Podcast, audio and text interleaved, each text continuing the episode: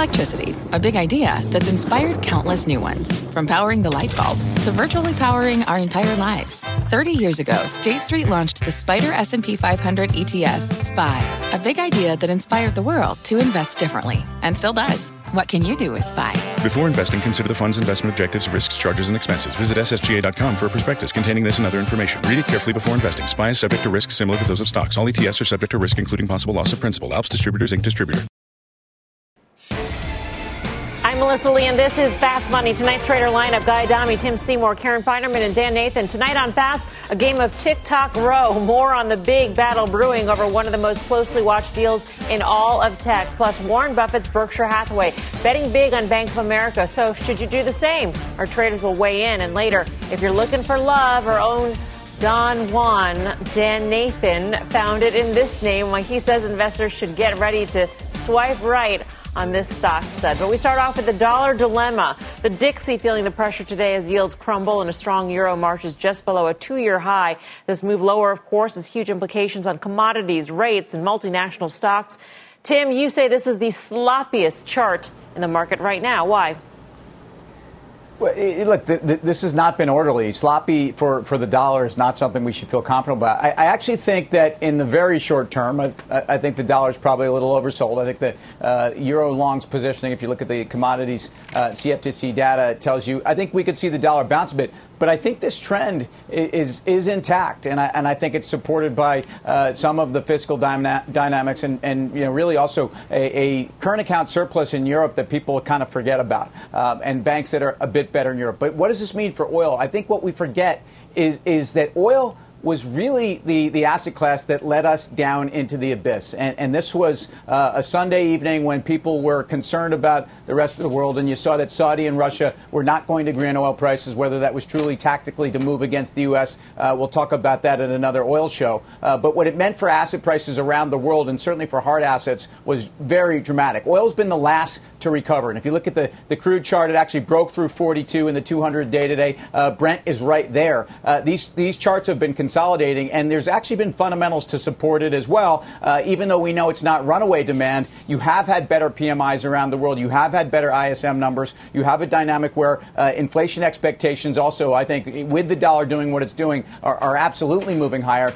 API inventory numbers this morning, you actually had a draw of 8.6. They're expecting a draw of 2.6. So there are fundamentals here, and, I just think that oil is the last chart uh, to to really recover. And I think there's substantial upside. I think if you look at Brent, uh, I think you could get this thing back up to 55 and still be really where we were on the precipice. So uh, have supply demand uh, dynamics for the equities gotten better? Look at what BP said. Uh, cutting the dividend 50%, capital allocation mm-hmm. is equity friendly. Uh, the XLE hasn't been dramatic dramatic. It hasn't been an Amazon, but it has outperformed the S&P off the bottom, and the oil services have been the best way to play it. So yes, I like this trade. Stay there. I'm going to go to Rain Man here. Do you remember that date that Tim was referring to? I feel like it might be in your brain rattling around somewhere under your Ooh. coiffed hair. There are, lot, well, there are a lot of things. I mean, I'm assuming you're talking to me, and there are definitely yeah. a lot of things rattling around. I don't remember the exact date, but I absolutely remember the weekend, and it obviously took the entire market off guard because you saw what happened to the price of crude oil the next day and then in the subsequent mm-hmm. weeks. And you know, crude's a funny thing. When it was higher, the administration wanted it lower. Then it went lower, and they wanted it higher. Well, now it's higher, and it's just a matter of time before it gets to levels where they're not going to be pleased anymore. And that's a very difficult game to win. But getting back to the U.S. dollar, listen, I understand why for multinationals this is a good thing and this is the first administration, I think, in the history of our republic that has openly talked about the want to have a lower dollar. But I'll say it again be careful what you wish for because you're getting it. And at a certain point, a lower dollar is no longer bullish. And oh, by the way, folks, a lower dollar is extraordinarily inflationary. If you don't think it is, you're not paying attention. Your buying power goes down. By definition, that means it's inflationary. And although nobody wants to blame the Federal Reserve for anything, and it, they're not in control of the dollar. It's their actions that mm-hmm. are creating this. And at a certain point, a lower dollar is no longer going to be bullish for U.S. equities, in my opinion. So this is really a double-edged sword. I mean, Karen, how do you look at the weaker dollar? A positive for equities or negative? I think maybe in the short term it's a positive. Right? Um, I, I, think that. Um, well, I also want to look at rates. Real rates are negative now. Mm-hmm. So even so, we see the ten-year come in a little, but real rates have gone down a lot. So what's the rest of that? Is inflation, and this Guy talks about, so inflation is here, and in the short term, I think that that will be somewhat of a floor for equities. When you think about, you don't want to be in fixed income when there is inflation and so, I mean, I'm sort of positioning for that. It also ultimately will have the benefit of helping, to the extent that we have trillions of dollars of debt, inflation would help us get out of that debt, but obviously at some great cost. So, I don't know how long they can sort of keep a lid on it. I, I want to have exposure to inflation because I think it is going to be here. I don't. So gold. I, I've been looking at gold. That's interesting to me. But Bitcoin also, I mean, oil, Tim talked about, is in, it's in some ways a um, inflation, but it's also fundamentally driven, right? The dollar being weaker makes oil more expensive, but demand also makes oil more expensive, and demand is coming back somewhat. But something like a Bitcoin, that's a truer, a truer measure of sort of fear of fiat currencies run amok. And that's what I'm sort of afraid of. I think that this is the first time in the history of Fast Money that Karen Finerman has said that she's looking into gold. Um, oftentimes you say, I don't get gold, it's not my sort of trade. And yet here we are in this new world, Dan Nathan. Um, are you on board that gold train too, or are you uh, into other sort of weak dollar plays? Yeah, I, I, I, would focus more on the weak dollar plays. You know, you hear a lot of people talk, they try to sound smart. They say investing in bits versus atoms. We know what that is. We were around 25 years ago. It's old economy versus new economy. Um, there's nothing new in smart, that regard. Yeah. But when you think about what's going on with a weak dollar and, let's say, rising oil, we know that that is actually the weak dollar benefits these large mega cap multinationals. They borrow here at basically nothing. Um, they buy back their stock. They used to make acquisitions acquisitions, buy competition, and expand overseas. And it's great for their margins. High oil is not a high input cost for them, right? So they benefit from the strong dollar. On the flip side of it, one of the reasons why we've maybe seen manufacturing, industrials, and transports, um, you know, kind of lag of late is because of that rally back in crude. That input is very important, and obviously other materials that are input costs. So um, to me, it's just exasperating a trend that we're already seeing here. Um, as far as gold, you know, Karen, you know, call me, babes. Let's talk about this. Two thousand bucks for the first time ever. Maybe it's not the best time to start looking at it. I'm just saying, okay. And by the way, Dan yeah, no, would say, I understand, I understand that. Got I am long Bitcoin. Yeah. Dan would say, "Call me babe" to, to Tim or Guy either. So for all of you that are jump, you know, yeah, chomping yeah. at the oh, bit wow. to criticize him, he would say that to I'm those jealous. guys too. I, frankly, I'm jealous. Not yeah, come on, Dan. there, there are also some thoughts, Guy Adami, that perhaps the dollar is losing its status as the, as the world's reserve currency. Um, is it is it too early to to start thinking about that? No, I don't think it's too early to start thinking about that as well, at, at all. And I think that's absolutely problematic. And again, you know, I'm one of those Fed bashers, and so you can at me all you want on Twitter, but don't think for a minute that you know creating six trillion dollars out of thin air isn't leading to this. At a certain point, it's going to be a problem. I listen. I understand why everybody thinks this this weaker U.S. dollar is just great thing for markets and stuff. But at a certain point, it's not. And I think we're close. And I'm glad Karen mentioned that real rates are negative because the same thing with 10 year yields. You know, at a certain point, those lower yields stop uh, being bullish for equities. And we are precariously close to those levels. I think what the 10 year got, Tim knows probably better than I, but I think the 10 year got below 51 basis points. Mm-hmm. And, you know, we're flirting with levels that we last saw obviously back in March. So although the equity markets are telling you one thing, I totally get it. We've talked about this for a while. I'm not one of these people that's crazy bullish. I'm not, but I understand what's going on. Uh, underneath the surface, there are a lot of things that are concerning, and I'm with Karen on gold. I don't think it's too late at all. I hear Dan what he's saying, but I think we're just getting started. And I'll say for the hundredth time, you're going to come in one day, Mel, and you're going to see the price of gold is up $200 and silver's up $8. Everybody's like, what's going on? And the next day it's going to happen again. And we are on the precipice of that as well, in my opinion. Dan says, call me babe to you, Guy, as well. Uh, let's bring in Lori Calvasina, head of U.S. equity strategy at RBC. Lori, uh, welcome back. Thanks for joining Thanks us for again. Um, in terms of, of the dollar weakening, is this a concern? Is this on your radar right now? It's absolutely on our radar. I, you know, I would agree with the term dollar dilemma, though. We see some very clear positives. We see some very clear negatives associated with a weaker dollar for U.S. equities. Uh, look, I would say on the positive side, the first thing that jumps in my mind when you tell me that the dollar is weakening is, hey, this is great for earnings revisions in the U.S. When the dollar is weakening year over year, you tend to get upward revisions in the S&P 500. You see it for most sectors, and you see it for things like industrials, energy, and materials to the greatest extent. So it really helps reinvigorate that cyclical trade just from a mechanical currency conversion perspective. But we also know that when the dollar is weakening, we tend to see U.S. equities underperform non U.S. equities. And we've been very worried about a rotation out of the U.S. back into Europe, back into non U.S. equities. So I think there are positives and negatives. Um, perhaps it's easier to make a relative call here, though, than an absolute call. Hey, Lori, it's Tim. I agree with the currency call, what it means for global equities. In fact, if you're an EM investor, more than 50% of your return profile yeah. typically is currency. Um, if you had to go around the world to a region, where would you want to be investing right now based upon both the currency factor and, and frankly, the fundamentals? So, you know, we, we don't get that granular in our calls in terms of making those regional bets. But I will tell you, in my work, what I really keep noticing is the contrast of U.S. relative to Europe. And my phone's been ringing off the hook over the last few months talking to European investors um, and global investors based in Europe who are worried about the U.S. elections. Um, you know, what I tend to see on things like valuation, the U.S. looks expensive versus pretty much every region, but you especially see it relative to Europe. Um, and one thing we notice when we look at global large large cap equity funds, and there we get really good color on U.S. allocations and European allocations. U.S. allocations in these funds have been sitting for the last few quarters, the last year really, at all time highs. They've just been hovering. They're over owned. The investors know it. That's why they're worried about the election. And if you look at their allocations to European equities, they're at rock bottom levels. They're where they typically bottom out at, and they've been doing that for about a year. So when I look at U.S. versus Europe, I really do see the seeds for a rotation that needs to happen from a positioning perspective.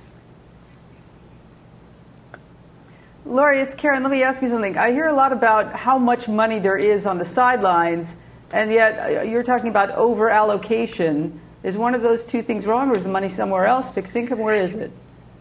Well, it's interesting. When you look at the cash levels, you know, it depends on whose cash you're talking about. We know that retail investors have built a lot of cash. Um, if you look at the institutional managers, um, which is who I spend most of my time with, they aren't really typically allowed to hold a lot of cash. And in fact, what we've seen with some of these global investors, they've stashed money in the U.S for safe haven purposes. Um, a lot of the things that they own are these so- called you know, secular growers, this safety trade, um, and to some extent, that's not really cash, but that that's sort of a proxy for safety. Um, but there is cash out there in other in other investor bases. Asset allocation funds, for example, have a lot of cash sitting on the sidelines. What's interesting about those funds, though, when you look at their non-U.S. equity exposure, that is also at rock bottom levels. Um, their U.S. exposure is kind of meandering in the middle, um, but we can see those asset allocation funds have had a lot of cash and do also have a need to move into non-U.S. equities. Lori, at the top, you're talking about sort of the push pull uh, of the weak dollar in terms of positives and negatives. At what point does dollar weakness become a negative for the market. How do you think about well, that? Well, I'll tell you the way I'm thinking about it today, and this may not hold true over time, but one of the risks we see for the market is what we call earnings sentiment may be on the precipice of a peak, and that's when we look at the rate of upward revisions on the sell side for S&P 500 companies. That stat is currently tracking at 66%. It typically tops out somewhere in the 70% type range. So another week or two, we could get there pretty fast, and this indicator is moving up very sharply if if we start to see the analyst community get very excited about the benefits of a weaker dollar to earnings expectations, that could take us to that peak. So, uh, you know, I think that's one of the one thing that we can potentially watch. The other thing, frankly, is we have to watch the money flows and see if we really do start to see these global investors taking money out of the U.S. and moving it elsewhere. Mm-hmm. Lori, great to see you. Thank you. Thanks for having me. Lori Calvasina. Um, Tim, I'll go to you since you're known as the ambassador in uh, fast money circles. Uh, in terms of the weak dollar. There was a time, at yeah, least. There, yeah. there, there is still a time. There is still the time still right now time. to call I, you the ambassador you. and the EEM specialist. Um, so, where in, in, emerging markets do you like the best? Which market? Well, the currency, uh, I think, as it relates to China, is is not going to be as obvious of a play, but certainly a tailwind. Remember, in the yuan or the renminbi, we, we certainly had a lot of fear around Chinese investing. I, I still think mega cap Chinese talk, stocks are very, very interesting. Tencent reports next week. Naspers in South Africa has a major position in Tencent. Uh, if you look at the MSCI EM, so the ticker EEM is your ETF, or the VWO, uh, your Samsung, Taiwan Semi, uh, Alibaba, Tencent, very top heavy, and I think those are all stocks you can own. When we look over at Germany, the industrial story, and we've started to talk about where the auto uh, makers start to look a little bit more interesting. Obviously, that is a very big German industrial trade, and I think global trade, as we know, German is has the highest proportion of its economy to exports. So those would be the places I would be excited about. EWG, which is the ETF for Germany, has outperformed the S&P as well. All right, let's switch gears here. Uh, Warren Buffett's Berkshire Hathaway betting big on Bank of America. Berkshire has been buying shares of the bank for 12 straight sessions and now has a roughly 12% stake in Bank of America. Shares have been under pressure this year, down 30%. So, should you jump on the Buffett bandwagon? Karen, you're there. Yeah, I'm, I'm there. I've been on it. I've been on the Buffett bandwagon. Um, it's interesting to me uh, that um, you know a couple of years ago, uh, Buffett increasing his stake every day would have, I think, been um, much more positive for the stock than it's been. I don't know if this is some of the Wells Fargo money that is now you know flowing back into Bank America, but I really like the story. Um, clearly, we're going to see giant credit losses, but they've been provisioning for that for two quarters now. I think they'll keep provisioning for a couple more quarters, but I like it. It's an extraordinary franchise. It is not expensive, and I think that ultimately you're going to that, that value will out. It's just too cheap here. Dan, let's say the Oracle of Omaha picked up his um, Motorola flip phone. For some reason in my head, oh no, he has an Apple phone now. He switched phones. Um, he has an iPhone now, That's and Guy he, he calls. right, I'm confusing the two. He calls you, Dan, and says, "Hey, Dan Nathan, what, what do you think of my buying Bank of America for the past, uh, you know, dozen straight sessions?" What would you tell the Oracle? Well, I think it's a nice meaty stock that he can kind of get into here. You know, I, I, would say that it's the only thing in this stock market that makes any sense to me is the underperformance in bank stocks in 2020. And, and I know that sounds kind of weird, but it's the one group that is actually maybe adequately pricing some of the headwinds that we have in our economy, some of the scars that we are going to feel from this recession, and, and just the, the likelihood that our economy has changed and the way it comes back over the next couple years is is going to be different. That being said, it's a great franchise. It's a cheap stock. Um, you know, all those people who are railing against bank regulation after the financial crisis, they should be very happy it was in place because these stocks might have been very, very, um, you, you know, ready to go out of business given what we've seen in the economy right now if they didn't have these sorts of leverage ratios, um, you know, that they do have in place due to that regulation. So to me, listen, you know, we've been talking about it. Uh, Mr. Buffett, a tremendous, tremendous investor over the last 60 years or so. He seems a bit confounded too. I think it's kind of interesting that the one group that he's buying is the worst performing group in the entire mm. market on an absolute and a relative basis, the S&P 500. And this may really speak to time frame. I mean, if you're a Warren Buffett-like investor with a very long time frame guy, maybe BAC makes sense. But if you have a one-year time horizon, maybe it makes no sense whatsoever. Yeah, and I think you're confusing uh, Mr. Buffett and I because we share the same birthday, the actual day, if you know what I'm really? talking about. I know Dan likes to make fun of my. Well, I mean, you know, age-wise, really. Not I mean, I just look a little bit better than he does Not at this year. point. With that said, you know, if you want me, you want me to give some advice to him, I'll say, you know, as long. You know, right now, uh, tangible book in Bank of America, I think when they reported on July 16th or so, was 1990. So it's trading like 1.3 times tangible book, and Karen knows it's trading below book value. When this thing approaches, you know, 1.8, 1.9 times tangible book, that's when you get out of it. So somewhere you, know, you can still accumulate up to one and a half, and then you start to kind of scale out as we get closer to 1.8. That would be my advice. Not that he needs any advice from myself. All right, check out Shares of Square rallying to a new all-time high today. The move comes after the payment company beat on its latest quarterly results. Square pointing to an, a big increase, a big one, in users of its Cash App. Square was supposed to report tonight after the bell, but released numbers early after Bloomberg reported the results, breaking an embargo. Square gained nearly 8% on this day. So, is this the best bet in the payment space? I mean, Tim, this is almost an embedded would you rather with an open, you know, rather okay. on the second choice. So, what do you think? The open, well, the open.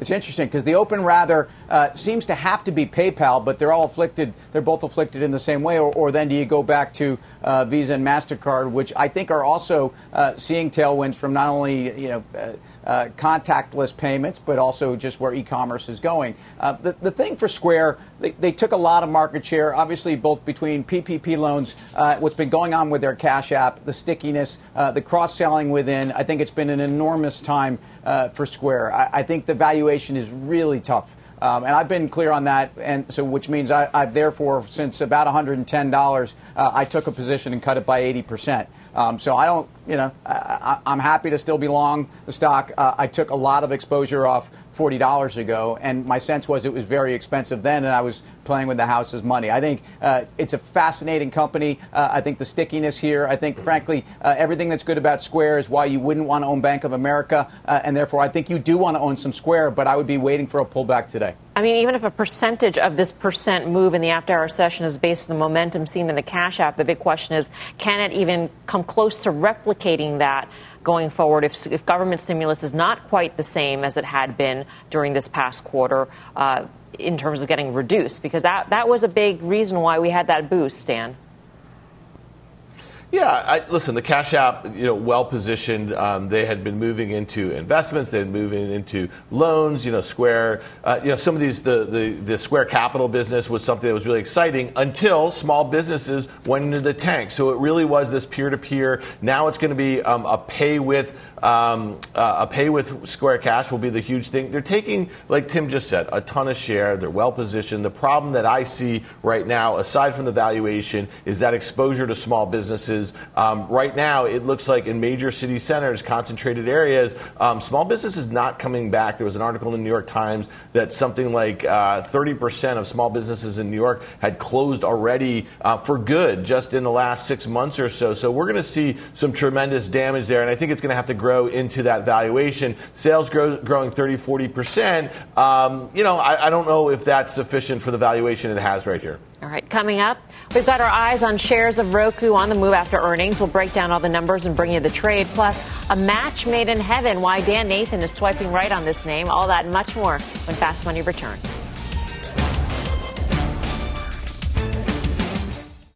You seek the key, but first, you must learn the ways of precision, craft, and performance with Acura's all electric ZDX. With a premium Bang & Olufsen sound system up to a 313 mile range and a Type S variant with an estimated 500 horsepower, the ZDX is their most powerful SUV yet.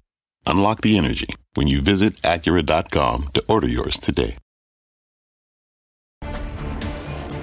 Welcome back to Fast Money. We've got a market flash in Pfizer and Bristol Myers. Meg Terrell's got the details. Meg. Hey, Melissa, both of those shares are higher after hours as the companies have won a patent ruling on their blockbuster blood thinner drug Eliquis. These companies are partnered on this drug, and you're seeing Bristol up almost 5% on this. Bristol does have the majority uh, of the share on this drug, and it is its second largest drug, bringing in uh, more than $7 billion a year. Pfizer also up 1.6% uh, on this ruling, Mel. So some positive and uh, unrelated COVID news in the after hours for these companies. Back over to you. Meg, thank you. Meg Terrell with the latest there. Um, certainly, Guy, in, in, recent days, there have been many other reasons, as Meg had, had sort of alluded to, um, for owning Pfizer, namely its deal with BioNTech uh, and uh, the vaccine that could be coming to the market. That and the fact I think, and we've said this for a while, and it hasn't been a great performer, but I think Pfizer's just too cheap as well in valuation. Listen, Bristol Myers has been an underperformer. You know, in order for that to break out, I think it needs to close above 65. So with this news, we're probably within a couple dollars of that. I think Pfizer out of the two is probably the better bet, and I think if you're looking a little for, uh, for, a little more beta. You know, Eli Lilly's come off a little bit since its all-time high. The stock has been a monster. You know, out of the three of them, I'm not playing the game, but I think Eli Lilly sort of sets up the best of just all did. three. Although you just did. Uh, breaking news here just out of Washington, D.C. Let's get to Kayla Tausche. Kayla. Stimulus talks, Melissa, have broken for this evening. House Speaker Nancy Pelosi telling reporters that she's confident that there will be a light at the end of the tun- tunnel. She just doesn't know how long that tunnel is. Well, for its part, the Trump administration says that if the two sides still remain too far apart and don't reach a deal by this Friday, their imposed deadline, that President Trump will be seeking executive action to protect uh, renters against evictions and to reinstate uh, that $600 unemployment boost uh, to workers who have been laid off. The chief of staff, Mark Meadows, just made those comments in an interview with CNN and says that they will be meeting again on Thursday evening to see if they can reach a deal. Melissa? Kayla, thank you. Kayla Tausche.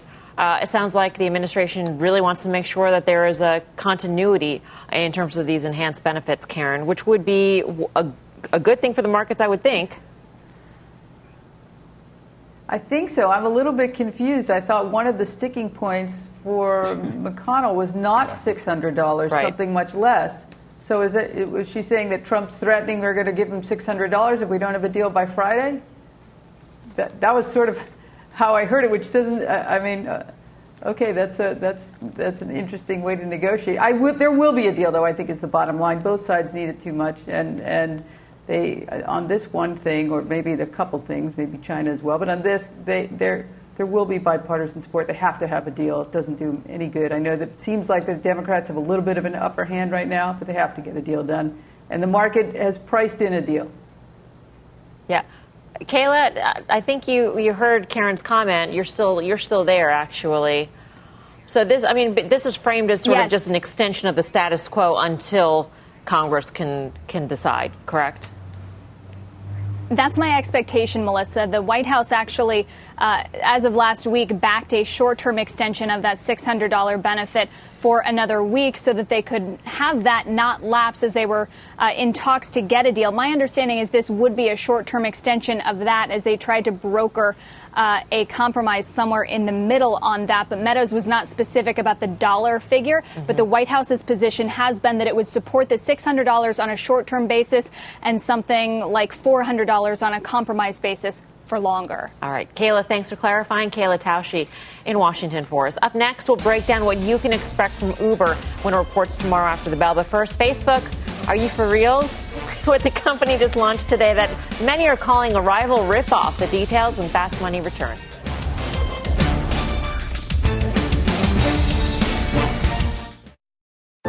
What's on the horizon for financial markets?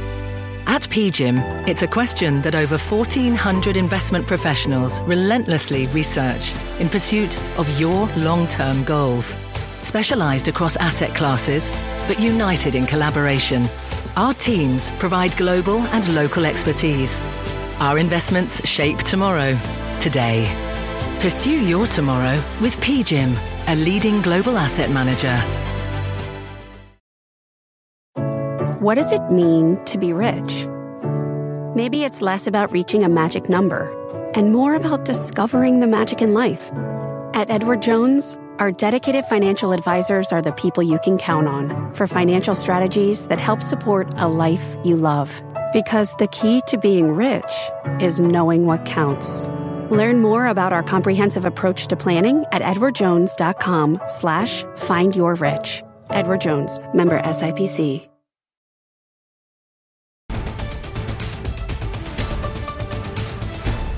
Welcome back to Fast Money. We're following new developments on the big battle over TikTok. Secretary of State Mike Pompeo calling the video sharing app a significant threat and said the U.S. wants to see all untrusted Chinese apps removed from U.S. app stores. This comes as Microsoft moves forward with a potential deal for the company. CNBC's David Faber reporting today the price tag for a TikTok takeover could come in as high as $30 billion. While shares of Microsoft have rallied in hopes for a deal, the tech giant's long history with China could actually raise some regulatory red flags. Joining us now is Longview Global's Dewardric McNeal. He's a former senior China policy analyst for the Department of Defense. Uh, Dewardric, welcome back to the show. Great to have you with us. Great to be back. What sort of hurdles would this deal face, since it was effectively brokered by the Trump administration? Yeah, very good question. Uh, listen, we, we all know that Microsoft has had a very long history in China dating back to 1992. That history has not always been smooth. Uh, at the moment, their Bing uh, search engine operates in China. They have a research and development uh, center there. And so there's been a lot of talk, as you allude to, about divestiture. But look, I think that's misaligned given what the facts are. Uh, what Microsoft has to do is prove to investigators that they can manage and secure TikTok user data better than ByteDance can. That that's the task. And while the history of Microsoft is interesting, I don't believe that it's particularly relevant from the U.S. side because I don't believe a company that gets two percent of its revenue from China gives China much leverage over Microsoft. Microsoft, in my view, has to focus on convincing CFIUS that it can do a better job with managing data. That to me is the real argument, not whether or not Microsoft is in China's pocket. I don't believe that. Now, the Chinese may demand divestiture as a way to satisfy the masses of the netizens who are quite angry about this deal. But I, I personally can't see why, from the U.S. side, that would be a real issue, a serious issue. It's about can you secure the data? That seems like it would be an easy thing to prove, Dewardric. I mean, is there a question that Microsoft, a U.S. company based in Redmond, Washington, would not be able to secure data relatively better than a, a company based in Beijing? Seems like a pretty straightforward set of questions that uh, they will ask and that Microsoft has to prove. Look, I have no real insights one way or the other.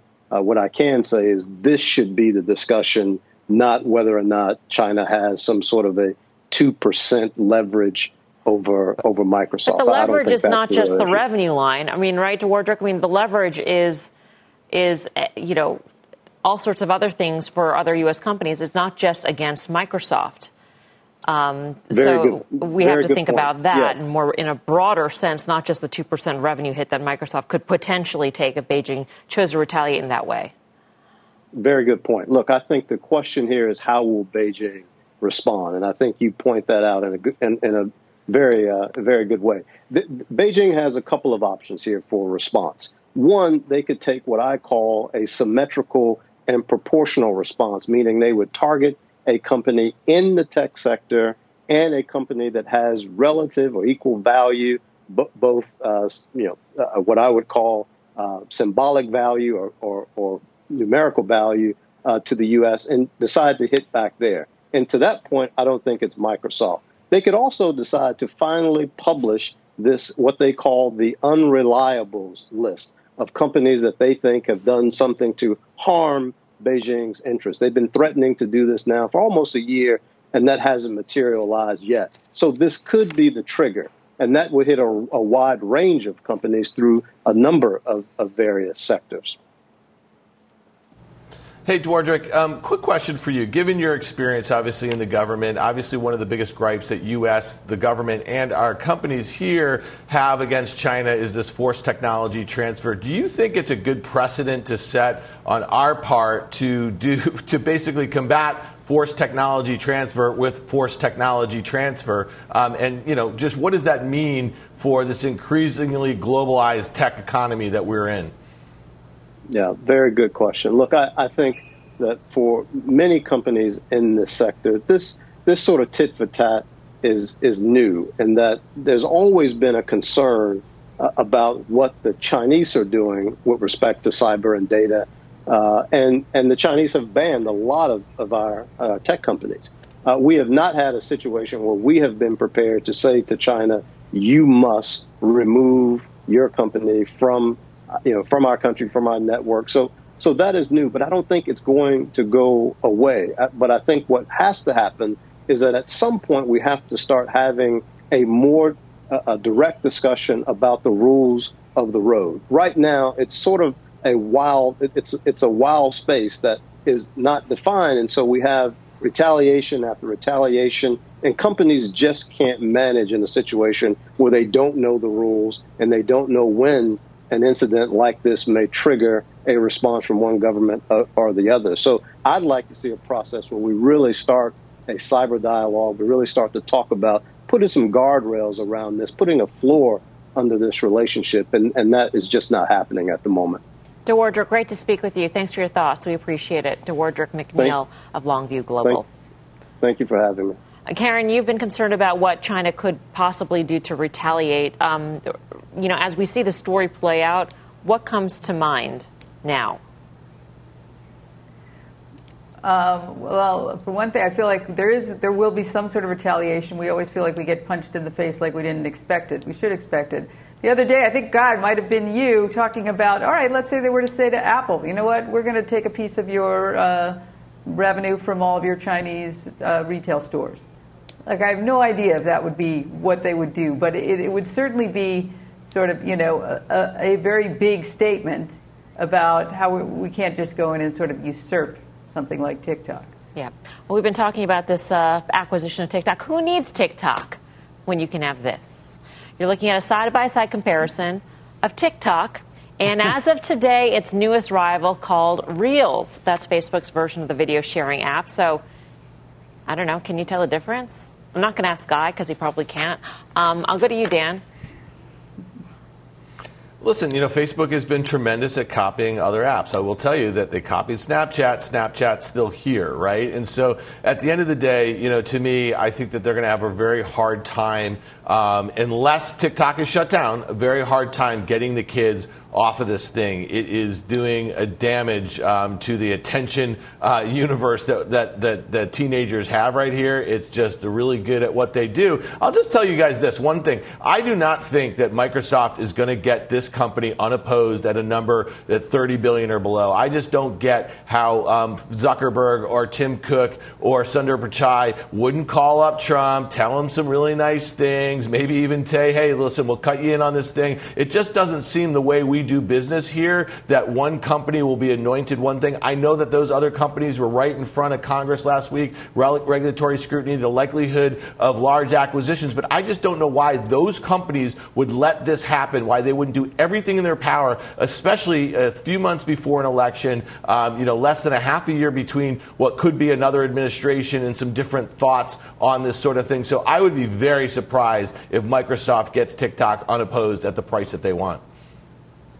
I, you know, I, I, mean, I don't know why TikTok. Uh, you know, I realize Dan is probably TikToking daily. Uh, he's really he's saying it's his daughters, but it's actually probably him making goofy videos. but but why why you know why shouldn't Facebook be able to succeed here, especially when Reels is loaded into the Instagram app and Facebook has proven that, that they can dominate in this space. I mean, why why isn't TikTok MySpace? So um, I, I might be a little bit concerned about micro, for Microsoft if I'm an investor or whatnot running in to buy something. Uh, I think it's still very early days, and I, I don't know why there can't be competition. And frankly, I, I applaud Facebook for this. I don't you know I don't know that they should be vilified as long as they're not copying patents. Um, they, they, of there's tremendous competition in the social space, and on some level, engagement is really a function of, of what who makes it easier to do the same thing. So. Um, TikTok is is being forced to sale. I agree with what everybody said here. Although uh, you know Huawei, uh, we we were going through this for the last two years, and I I don't think we've seen any real retaliation, despite the pressure we put on Chinese Chinese biggest hardware company. Um, so uh, I don't know. Uh, I think China is going to be tactical. They never react when you expect them to. They react in ways that I think sometimes are much more subtle. Um, but I think TikTok, uh, excuse me, TikTok uh, and Microsoft is a, a very interesting deal for Microsoft. But why shouldn't Facebook be copying them? And why shouldn't Facebook have Reels, which is already out in India, uh, which is one of the first places to ban TikTok, and it's doing very well? Coming up, we're watching shares of Roku after the company reported its latest quarter. We'll break down the numbers, and later we are counting down to earnings from Uber. What options markets say you should expect when the ride hailing giant reports tomorrow. Fast Money's back right after this.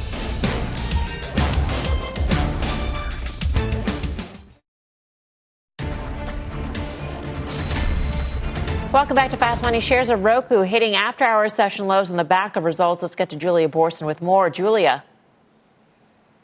Well, Melissa, first Roku moved higher after reporting results that beat expectations across the board top and bottom line results on user growth and on advertising, but the stock gave up those gains as CEO Anthony Wood warned investors that the ad industry outlook remains uncertain for the third and fourth quarters of the year, and they believe the total TV ad spend will not recover to pre-COVID levels until well into 2021. Though this quarter, the company's advertising outpaced ad industry trends, they said they're seeing an influx of new clients they said, quote, we remain confident in our ability to grow our ad business, albeit not as much as we would have expected prior to the pandemic as marketers reallocate spend and follow consumers in the shift to streaming. Now, the company said it wouldn't give any guidance because of potential interruptions to the retail supply chain as well as to consumer behavior. And then also, of course, that uncertainty about advertising. Melissa Anthony Wood was pressed on the fact that they don't have deals to include Peacock and HBO Go on Roku.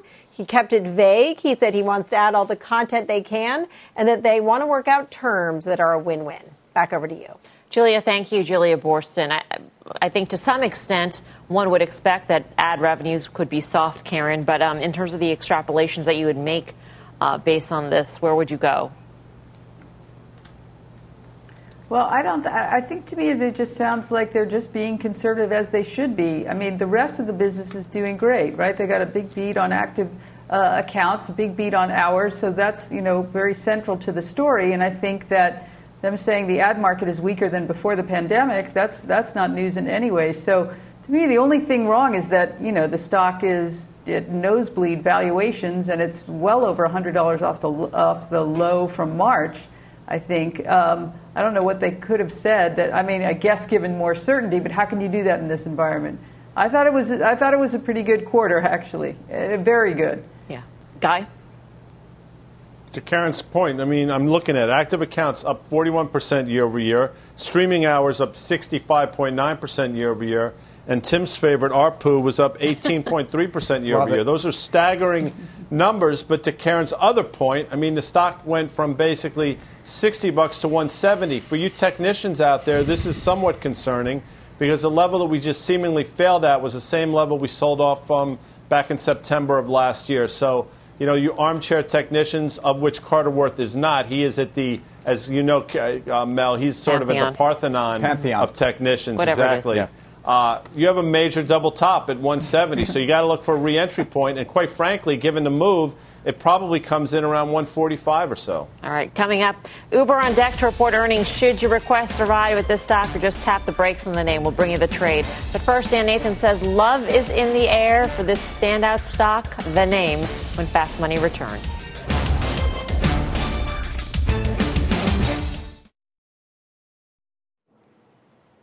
Welcome back to Fast Money. Investors swiping right on shares of Match today. The stock hitting a fresh all-time high after topping Wall Street estimates for its latest quarter. Match Group owns, of course, popular dating apps like Tinder, Hinge, and OkCupid.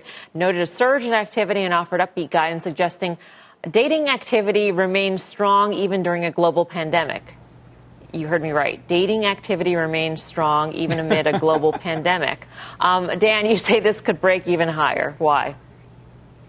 Yeah, it could. It's very different though than when you think about some of these other um, e-commerce or uh, you know marketplace stocks or anybody in the cloud doing anything right on the internet, where you've seen these trends kind of accelerate over the last few months during the pandemic. When you look at Match.com, their sales, their earnings got cut in half during this time period. It got spun out a few months ago from Interactive Corp, so investors are looking at this as a standalone right now. And at this point, when you think about the guidance that they just gave the commentary they just gave and where estimates are right now. Whereas those other names, all those other ones performing really well, you're going to have to start discounting some sort of deceleration of growth that they've seen over the last few months. With Match, now you might have to re rate this stock higher as you start thinking about what 2021, 2022 look like. So to me, this is the sort of thing that could be very binary. If you get any vaccine news in the next few months or so, investors will get in front of a stock like this and say this is going to be a great 2021 rather than some of their peers that do other things where you might see a deceleration of growth in 2021. Now, one would think using logic that this would not be a, a beneficiary of the stay at home. It would not be a, a stay at home trade whatsoever, Karen. And yet, here we are talking about match up 12% during a pandemic. Right. Well, I, I want to disagree with Dan, if I might. Um, I wonder, you know, when Reed Hastings talks about who is his competitor, Fortnite, is it also Match or online dating? You know, people are at home, they got time, what the heck? So I wonder if there is a vaccine, people will Ah. not be at home, not be, you know, swiping left and right. I don't know. It's not my area of expertise, uh, online dating, but I'm just wondering if they're the beneficiary of that effect, and in fact, it will subside. I think that's. I don't know, Dan, if you have a response to that. I mean, not that not that any of us I- are I- no, I- experts in I- I do online have a dating. response. okay. I, I, do have a response, and, and, this is really simple. I mean, their activity got de- demolished in Q2 and even into Q3. So the estimates that they just beat were lowered estimates. So if you look at 2020, their earnings and their sales for these uh, these three quarters, not including the first quarter, are literally down. They were cut in half, right? So my point is very simple: is that you don't incrementally need to see that much better activity, right? I, I, and I also disagree with the the Netflix obviously benefited from everybody being at home home, I think the earnings and the sales hits demonstrates the fact that people were not dating online and they're going to do so more after we get out of this quarantine. All right, coming up, options traders are putting the pedal to the metal as Uber gears up to report results. of bringing the trade next.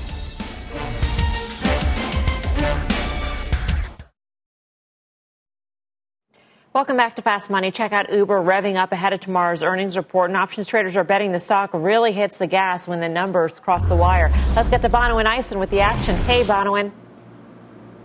How's it going? So, um, heading into earnings, calls outweighed puts two times to one. But I'd like to note that earlier in the session, that ratio topped out at about four times to one. Moving ahead to this Friday, if you take a look at the at the money straddle, options are implying about an 8% move in either direction between now and then. That's in line with what we've seen from earnings moves from the company over the last four fiscal quarters. And the trade that really popped out to me was the August 7th expiry, so this Friday, 35 strike call. That traded just over 5,000 times for about 54 cents, putting your break even at 35.54, about 7% from current at the money. The buyer is betting that you know the trend is going to continue. We're going to see volatile and positive uh, momentum on the back of earnings. The seller, of course, is uh, betting that this stock is going to stay in that 30 to 35 range that we've seen since about June. Dan, you probably saw this action. Your thoughts?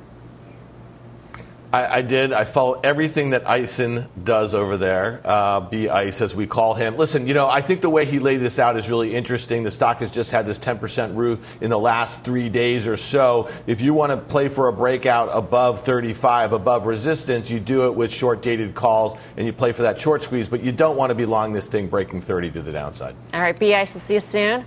Bonawyn Eison for more options action. Be sure to tune into the full show Friday, 5:30 p.m. Eastern Time. Up next, final trades.